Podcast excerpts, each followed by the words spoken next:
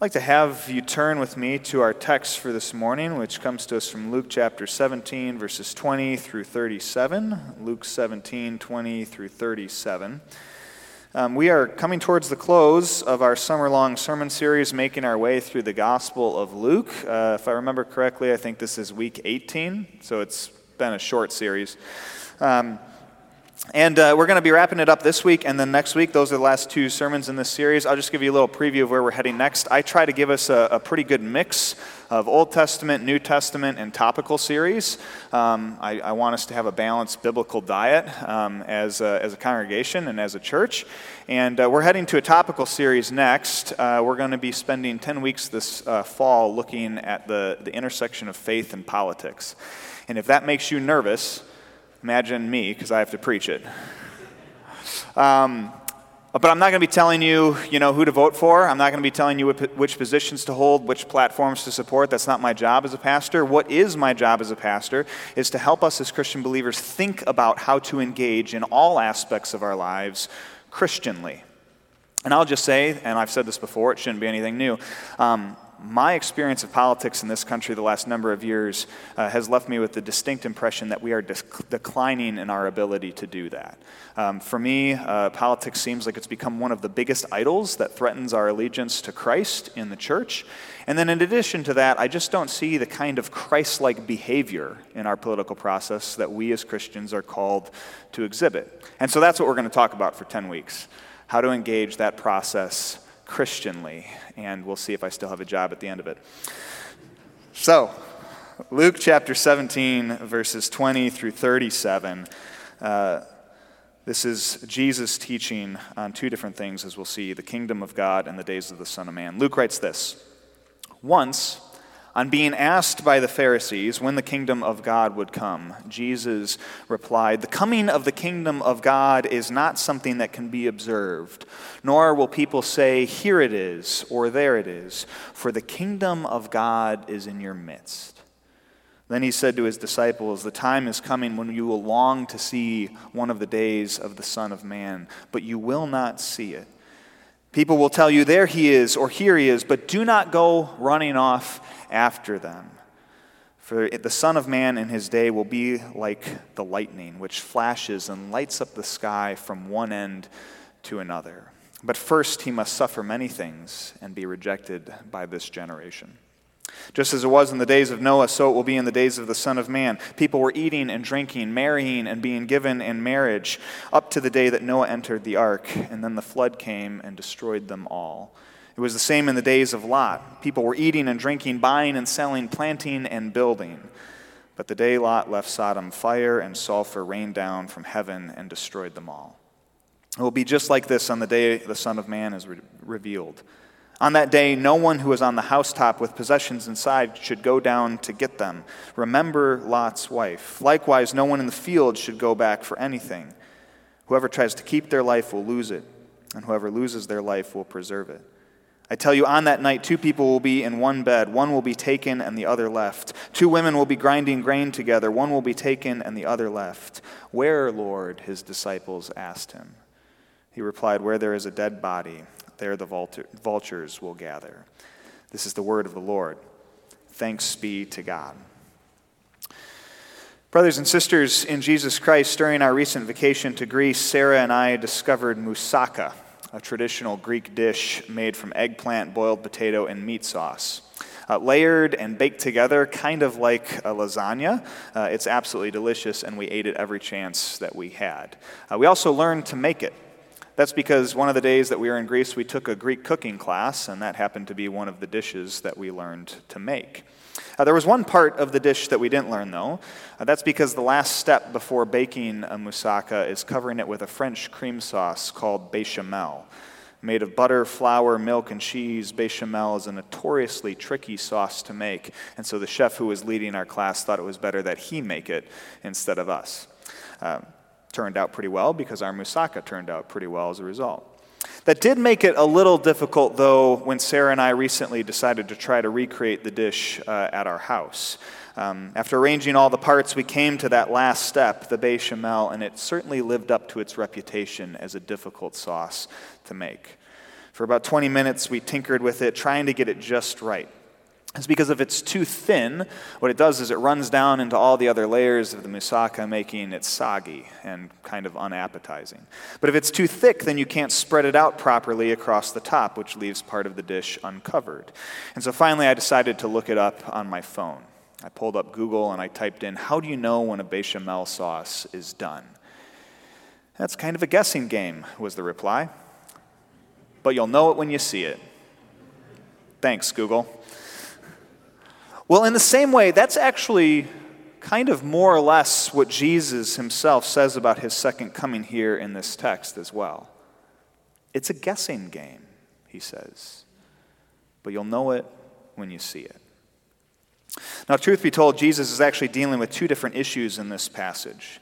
Uh, he's dealing with two different issues here because he's dealing with two different audiences in this text. That's because in the first two verses here, verses twenty and twenty-one, Jesus is dealing with the Pharisees and a question that they bring to him, when will the kingdom of God come? Then in all the rest of this passage, verses uh, twenty-two through thirty-seven, Jesus is talking with his disciples, and he's teaching them about something else. Not the kingdom of God, but instead something that he calls the days of the Son of Man. And so very simply, that's what we're going to talk about this morning too. We're going to talk about the two things that Jesus talks about here. First, we're going to talk about the kingdom of God, and then second, we're going to talk about the days of the Son of Man. And we're going to talk about what Jesus means when he talks about both of those things. And so let's start with the first one, the kingdom of God. Luke starts this passage in verse twenty and twenty-one with the Pharisees coming to Jesus and asking him a question. Luke writes this, once, on being asked by the Pharisees when the kingdom of God would come, Jesus replied, the coming of the kingdom of God is not something that can be observed, nor will people say, here it is, or there it is, because the kingdom of God is in your midst. First, just so we understand the context of their question, uh, the Pharisees were a group of lay religious leaders uh, in, in Jewish society back then. They were mostly middle-class businessmen who studied the first five books of the Bible, the Torah, sort of on the side, outside of their day-to-day jobs, and then taught uh, the Jewish people a number of different things. One of the main things, though, that they emphasized was the need for Jewish society to undergo sort of a, a reawakening Uh, spiritually, or at least in their practice of, of the Old Testament law. Put simply, the Pharisees wanted to see the Jewish people recommit themselves to the laws of the Old Testament and the various purity codes that were contained within those laws.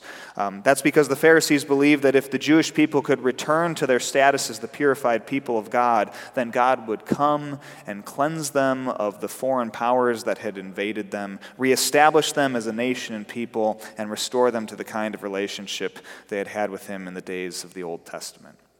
In short, uh, the Pharisees believed that God would reestablish the Jewish people, if they could live faithfully to him, as a theocracy, uh, with human leadership, sure, but with God himself as their ultimate head. Um, in other words, the, God, they, the, the Pharisees believed that God would make the Jewish people into a kingdom that looked like the kingdom of Israel again from the Old Testament. His kingdom, the kingdom of God. Now, we haven't talked much about this in this series. That's mainly because we've skipped through Jesus' parables and we've saved those for a future sermon series. Um, but that's actually something that Jesus talks about a lot in his preaching and teaching in this gospel. He talks regularly about the kingdom of God, what that is, what it's like, what sorts of things characterize it so that people can recognize it and become part of it. And so when the Pharisees come to Jesus here at the start of this text, they have a pretty simple question for him. When is that going to happen? When's God going to come back and bring his kingdom? When's he going to do all the stuff that we've been waiting for and expecting? When is he going to do all the things that you, Jesus, have been talking about? It's a reasonable question, right?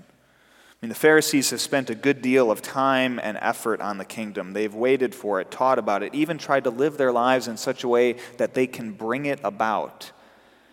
And so now that Jesus has come preaching that the kingdom of God is here at hand, the Pharisees want to know, well, when exactly is it going to start? Like so often happens in his interactions with them, though, I think Jesus' response probably caught the Pharisees off guard. That's because he says to them, the coming of the kingdom of God is not something that can be observed. It's not something that you can look and you can pinpoint. That's the start date. That's the moment it began. Nor will people say, here it is or there it is, because the kingdom of God is in your midst. In other words, what Jesus is saying to the Pharisees here is the kingdom has actually already started. It's already here.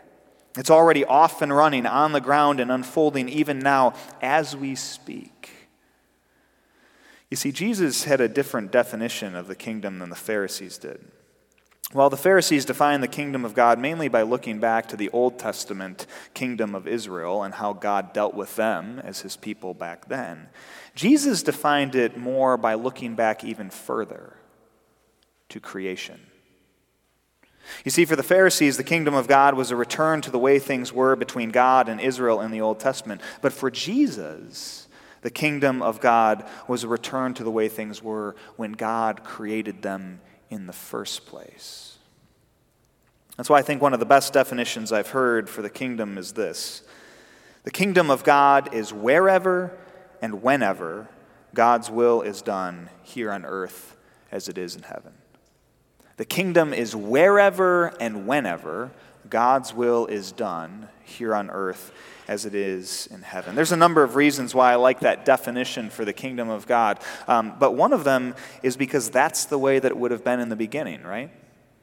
Before our rebellion, our disobedience, our fall into sin, that's the way that things would have worked here in God's creation. His will was done here on earth just as he intended it to be, just as it is in heaven.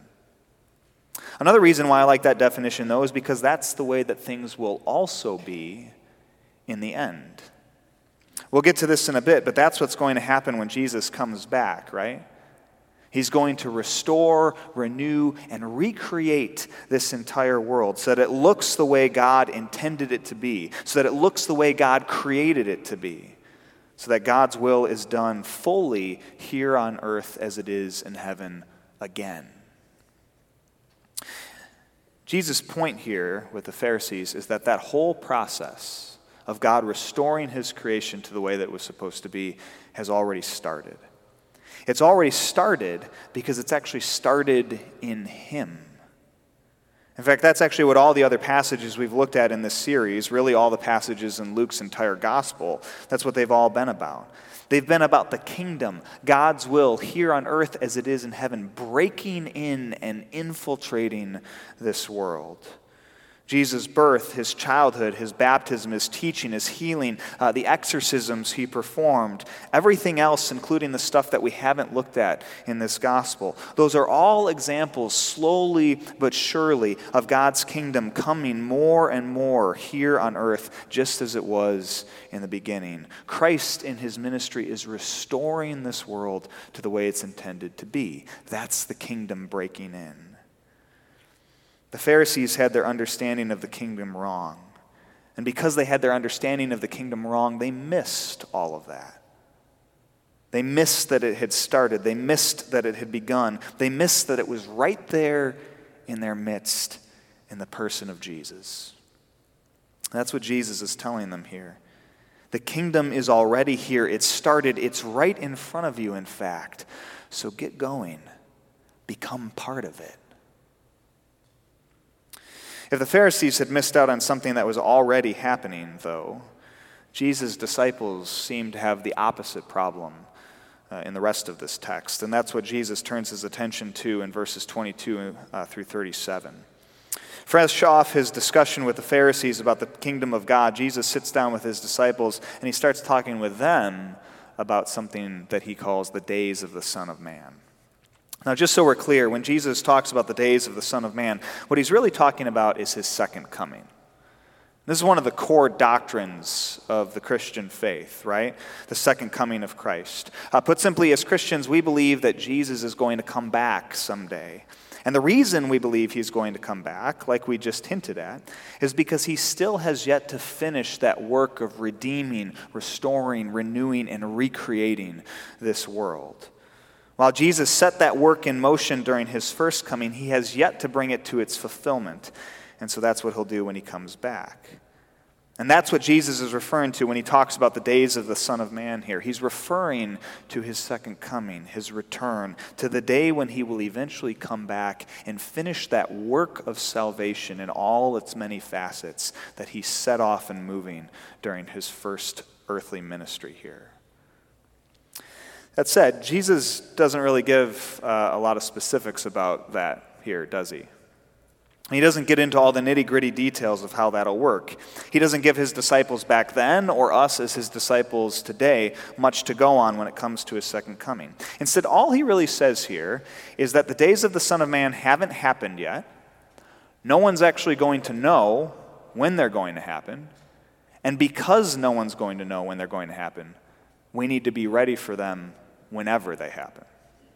So we don't know Uh, when the, or the second coming hasn't happened yet, the days of the Son of Man haven't happened yet. We don't know when it's going to happen, and so as a result, we need to be ready. Let's briefly take each of those in turn.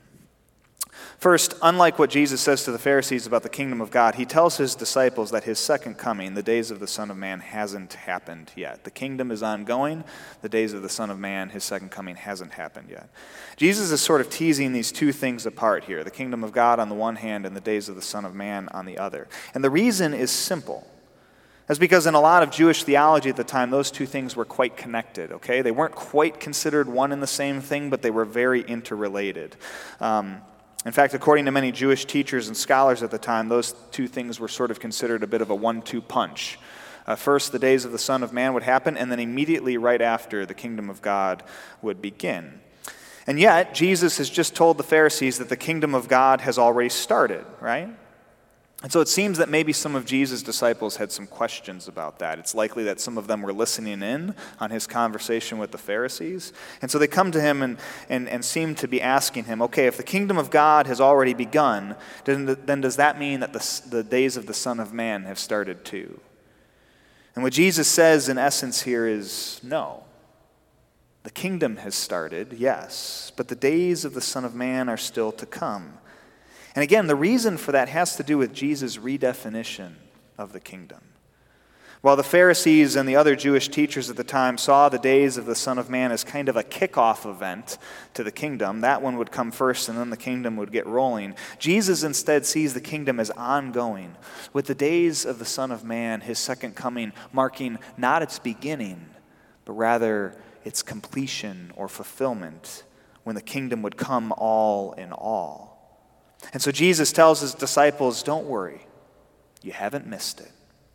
While the kingdom of God has started, the days of the Son of Man, my second coming, when the kingdom will be brought to its completion, that's still to come. That hasn't stopped some Christians over the years, though, from worrying that they have or will somehow miss Jesus' second coming, right? You see, in every generation of Christians, there are those who worry they'll somehow miss out on that. They worry that Jesus will come, whatever's going to happen will happen, and somehow in the midst of it, they'll end up left behind. And I'll just say that that worry, that concern, largely comes from an arm of theology known as premillennial dispensationalism, and it's a decidedly unreformed reading and interpretation of Scripture. Uh, put simply, and I don't have time to get into all of this this morning, that's what Sunday nights are for, starting next month, little promo for that. Um, in the Reformed tradition, we don't actually believe in stuff like the rapture or a tribulation or a thousand-year reign of Christ. Um, that stuff, while it makes for exciting reading in books like the Left Behind series, does not make for good biblical interpretation or theology. Instead, as Jesus says here, we actually don't have to worry about that, somehow missing the second coming, because we'll know when it happens. It'll be obvious. In fact, Jesus says it will be like lightning lighting up the whole sky from one end to the other. Verse twenty-four, Jesus says, "For the Son of Man in his day will be like lightning which flashes and lights up the sky from one end to the other." That's how obvious Jesus says his second coming is going to be. That's how obvious the days of the Son of Man will be. It'll be like lightning lighting up the sky. We're not going to miss it. Uh, Sarah and I actually have some experience with that. That's because we recently had a lightning strike in our backyard. Uh, it was during a storm uh, a couple of weeks ago. Uh, it was the middle of the night. We were asleep when all of a sudden we were jolted awake by probably the loudest crash of thunder I've ever heard and a bright flash of lightning on the pine tree in our backyard. And uh, the next morning you could clearly see about a twenty to thirty foot line of bark that had been stripped off the trunk of the tree. Uh, that and our underground sprinkling system was fried, which, by the way, is what happens when you get a lightning strike in your yard. So. The point, though, is that the second coming will be obvious, okay? Like that bechamel sauce Sarah and I made a couple weeks ago, we won't miss it. Instead, we'll know it when we see it. And yet, we're not going to know when it's going to happen. Sorry. That's really what Jesus is getting at in the first part of what he says to his disciples here. Uh, in verse twenty-two, Jesus says, "The time is coming when you will long to see one of the days of the Son of Man, but you will not see it. People will tell you, 'There he is,' or 'Here he is,' but do not go running off after them." Do not go running off after them, Jesus is saying, because they don't know when I'm coming back. No one knows when I'm coming back. In fact, even I don't know when I'm coming back. That's something that only God the Father knows in his infinite wisdom. This is something Jesus is actually quite clear on in all of his teaching on this topic. For instance, in Matthew twenty-four, verse thirty-six, Jesus says this about his second coming. "But about that day or hour, no one knows, not even the angels in heaven, nor the Son, but only the Father." And likewise in Acts one, verse seven, Jesus tells his disciples, "It is not for you to know the times or dates the Father has set by his own authority." In short, Jesus' second coming is a bit of a mystery. We might know the who and the why, but we're not going to know the when, what, where, or how. And Jesus is clear on that. It's just, it's not something we get to know. It's not something God wants to share with us. It's not something we're privy to. And so because of that, we need to be ready.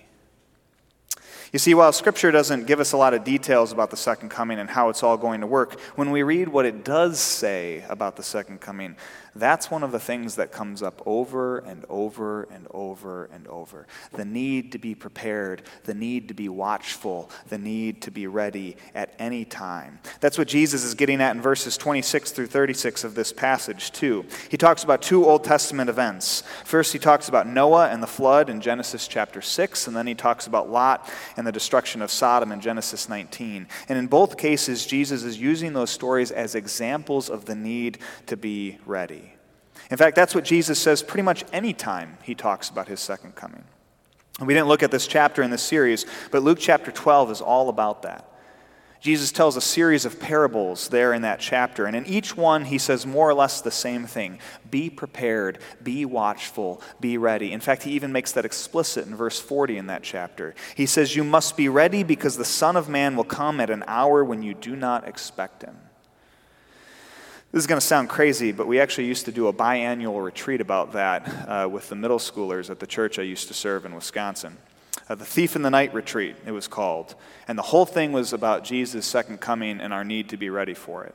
Uh, and in order to hammer that idea home, and this is the part that's going to sound crazy, we never told the kids who were going on it when the retreat was going to be. Uh, instead, at our first youth group of the year, I, as the youth pastor, would get up and say something like, "This is a Thief in the Night year." That's our middle school retreat. We do it every other year. We go away to a really cool camp. We do a lot of cool stuff together. We play a lot of fun games together. Uh, we talk about Jesus, his second coming, and what's the, and what that's going to be like. And the best part, you want to know the best part? And then I would kind of pause and get the kids all excited. And I would say, the best part is we're not going to tell you when it is. Instead, just like with Jesus and his second coming, you need to be ready to go on the retreat at any moment. And at that point is typically when the kids would all collectively freak out. Right? But we really didn't. We didn't tell their parents either because they kept giving it away to the kids. And I ran this retreat successfully four times while I was there. I remember, still remember during my interviews at Brookfield, they were telling me about this retreat. Actually, it was not during my interviews. They saved it until I was hired. And they were telling me about this retreat, and I thought, so we do a secret retreat where we don't tell the kids or parents when it's going to be, and I now have to run this? Um, and in all my years doing it, we only had one or two kids who couldn't make it simply because they were out of town. It actually always really worked like a charm. The point, though, was that we wanted the kids to experience what it was like to be ready for something that could happen in any moment, what it was like to be ready for something that could show up unannounced in their lives. We wanted them, them to experience something like what Jesus' second coming will be like. And maybe I'm biased uh, because I ran that thing a couple different times, but I think that we are actually able to achieve that with that retreat, that we were able to give our kids at least a sense of their need to be ready for Christ's return. At least that's what I took away from that retreat, and I even knew the date every year that we did it. And yet we can't let that, our need to be ready, our need to be prepared, our need to be watching, distract us from the kingdom. And that's really, I think, what Jesus is trying to get at by talking about these two different topics together. Like we said, the kingdom is already here. The second coming, the days of the Son of Man, that's still to come. The kingdom is going on now, though. And so as Jesus' people, his disciples, his citizens, his subjects, really, someone once pointed this out to me, we're not citizens of the kingdom of God. A king doesn't have citizens, they have subjects. As subjects of King Jesus and in his kingdom, we need to be living as members of that kingdom, living it out, living into it, even as we anticipate the day when he will eventually come back and bring it to its completion, whenever that is. And I say this, I make this point because there are some Christians, both back then as well as today, who do get distracted by the second coming. They get distracted by the second coming and they forget about the kingdom now. They lose the forest for the trees. And rather than living as subjects of Christ their King, bringing his kingdom to bear on the world as he's called us to do, they're instead always looking off towards the horizon, anticipating his return, and contrary to his clear instructions in Scripture, trying to predict when that's going to happen. We get one of those every couple of years, don't we? Every couple of years, there's someone who comes along with some sort of prediction, prophecy, or claim to know when Jesus is coming back. I've figured it out, they say. I've cracked the code. Next Tuesday, three twelve p.m., Jesus is coming. Be ready. The mistake when we do that is actually the same mistake that the Pharisees were making here. That's because when we do that, we mistake the kingdom for something off in the future. Something still yet to come, something that we, we don't really need to worry all that much about until Jesus comes back. My friends, we do have to worry about it. We have to worry about it now. As Jesus says here, the kingdom is now. Yes, someday he will come back. He'll return in glory and power and bring his kingdom fully and completely. He'll finish that work of redemption, restoration, renewal, and recreation. And he'll ensure that his Father's will is done here on earth just as it is in heaven. But in the meantime, as his people, we need to live out our Father's will here on earth as it is in heaven. We need to participate in his kingdom. We need to live here just as God intended us to be in the beginning and just as he is restoring us to be in the end. After all, that's our calling, right? That's what Jesus has redeemed and restored us to do. And that's also part of how we make sure that we are ready for him to come back when he eventually does. And my friends, he will come back. One day Christ will return. One day he'll reappear. Like we've talked about, we don't know when that day will be. We don't know much about what it's going to look like either. In fact, we don't know much about it at all. But we do know this. On that day, Christ will fully restore all things. He'll renew this entire creation. He'll bring his kingdom here in full. And on that day, the will of God will indeed be done here on earth, just as it is in heaven, just the way he intended it to be. As Christians, we look forward to that day with hope. We call that the gospel. And we look forward to and anticipate it even as we continue to live as subjects of that kingdom here and now already. Thanks be to God. Amen. Will you pray with me? Lord God, we are privileged through your grace and mercy of, of, of no ability of our own to be subjects of your kingdom.